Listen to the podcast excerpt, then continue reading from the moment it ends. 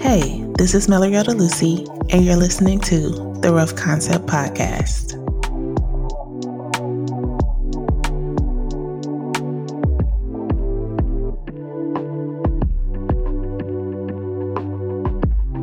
Solange is blasting through my ears as I crack open the June issue of Vogue magazine with one hand and scissors in the other. I love this part. I scour through the pages, seeking to evoke the feeling I had when inspiration hit me. I was having a conversation with a close friend, and we were talking about making room for ourselves. And as women, we sometimes create our own barriers, place shackles on our own wrists. We forget we have the power to expand and take up space for ourselves. My friend and I, we're usually riding the same wave when we ring each other to vent about pain points. It's incredible and kind of spooky at the same time. but I ran across some images of women, one standing with confidence though. You can tell the photographer took the photo at a lower angle, right? She looks so powerful, for real. Like she's standing 10 toes down in confidence, standing in her power, taking up space. This image is proof that I can do this even when I'm not feeling it. It's proof that I can look at myself and know my light shines whether or not anyone else sees it. Her. I love her. I feel her. And my friend would too. I placed a torn piece of paper alongside the words, colors, quotes, and all the other images I collected. Little did I know, this would be the collection that would encourage women to make room for love, community, sisterhood, growth, confidence, and abundance. The mood board is where I dream and bring visual representation to the emotion I want my work to capture. The idea is refined while also being flexible when new insights come to light. The mood board is a place for me to get lost, a place where I can create, grow, and learn from. Here, I am free. I can dream. I can be myself. I can be loud and colorful. I can find inspiration in the most unexpected places and turn them into something amazing. The mood board is my playground where I get to play with colors, lines, shapes, and words until they all come together like a puzzle that has its own mysterious story to tell. Don't get me wrong, I don't always use mood boards. Sometimes I just start painting and let my work speak for itself. Other times I turn to Pinterest and save a ton of images and words to a board for inspiration. Sometimes my mood board is digital, but we all need flexibility, right? And there are times when a mood board helps me get the creative juices flowing and keeps me on track throughout the creative process. Kind of like a roadmap, right? I saw someone mention how they were no longer making vision boards for the new year and they wanted to make mood boards instead. And I can see why. It's so much easier to create a mood board than it is to stick to a vision board for the long haul. I mean, this is my opinion and this is how I feel about mood boards, so I may be a little biased. I think that mood boards are more of an artistic way to view how you want to live, kind of like creating your own life. And I'm always down to capture an aesthetic, a visual representation of the life that I want to create for myself. Mood boards allow you to explore your thoughts and feelings about the future without feeling locked into one particular path or outcome. And I can live with that. This is how I take this journey. But what I love about the creative process is that it's not the same for all of us. Take a listen and learn how this creative navigates their process. Yeah, so I'm Jena Holliday. I am a full time illustrator. I'm also a, a, an author. I illustrated and authored my first children's book, Spoonful of Faith, last year, 2021. Or wait, 2022, 2022. what year are we in? But I run a company called Spoonful of Faith. It's my illustration and design company. Within that, I do illustration for books and publishing. Sorry. Um, I also run uh, my own online shop and um, work with small business owners on illustration projects. And then I also license my artwork um, and sell my artwork on products that are sold at retail stores across the nation.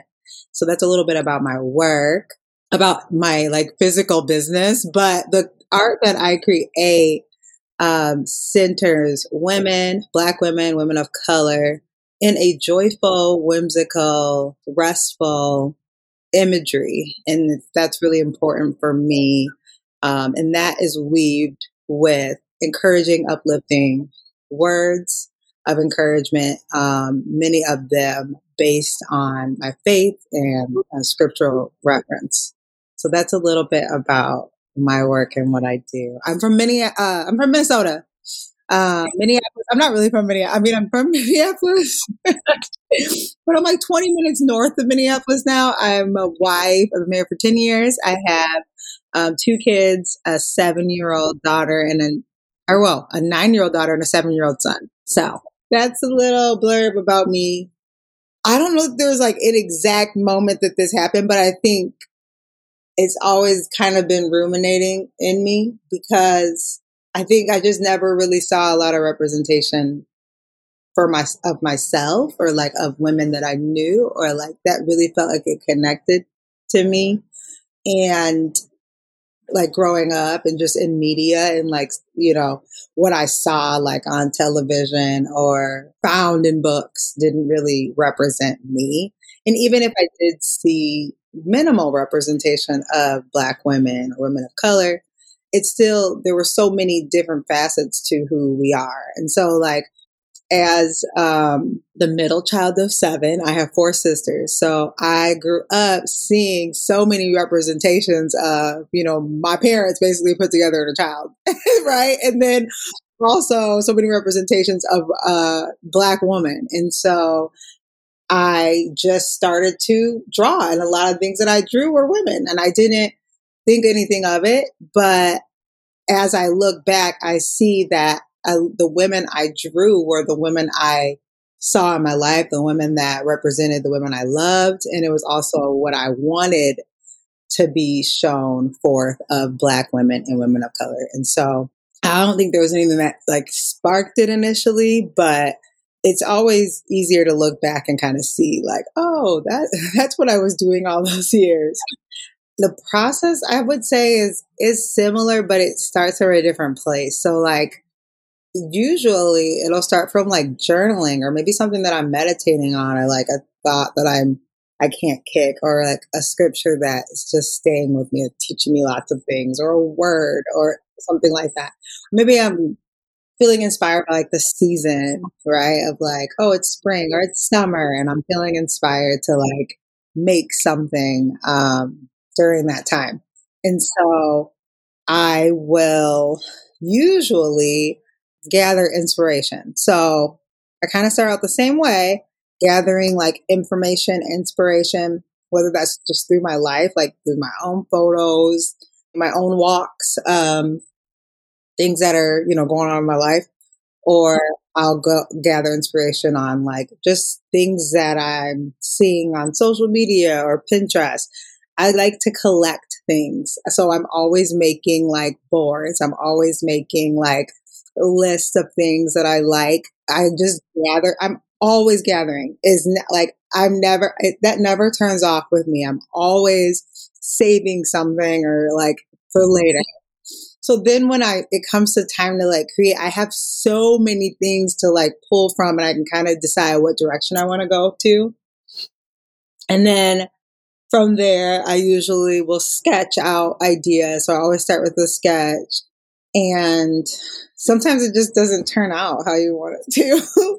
like the idea in my head is this thing, and then I'm trying to make it, and it's not doing what it needs to do.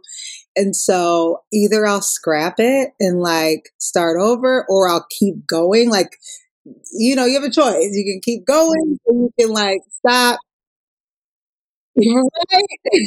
Sometimes though, like if I keep going, sometimes I just have to stop and like be like, I'm gonna come back to this tomorrow because your ideas will be so different the next day.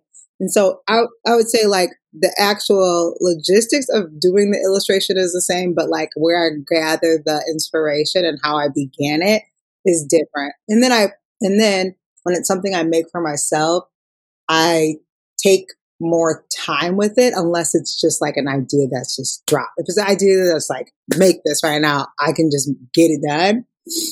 But if it's like something that I'm like been ruminating on, I want to make, I want to like to be a certain way, it's not coming out, I can take my time with it and I can come back to it and I don't have to rush it. And so the process is so much longer. So yeah, there's some big differences between like working or doing it for someone and then like just creating for the sake of creating.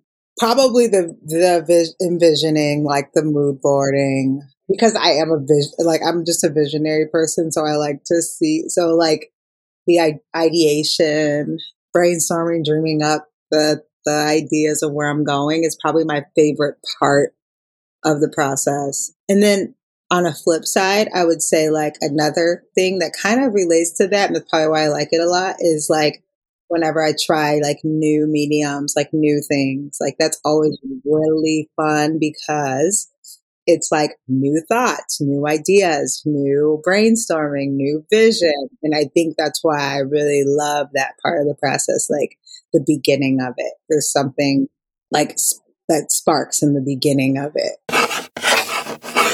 To hear more from this conversation, tune into the Rough Concepts Artist Corner episode this Friday. Create a mood board that represents your current state of mind. What's been the topic of conversation in your circle? What colors do you gravitate towards? What shapes, textures, patterns have been showing up in your life?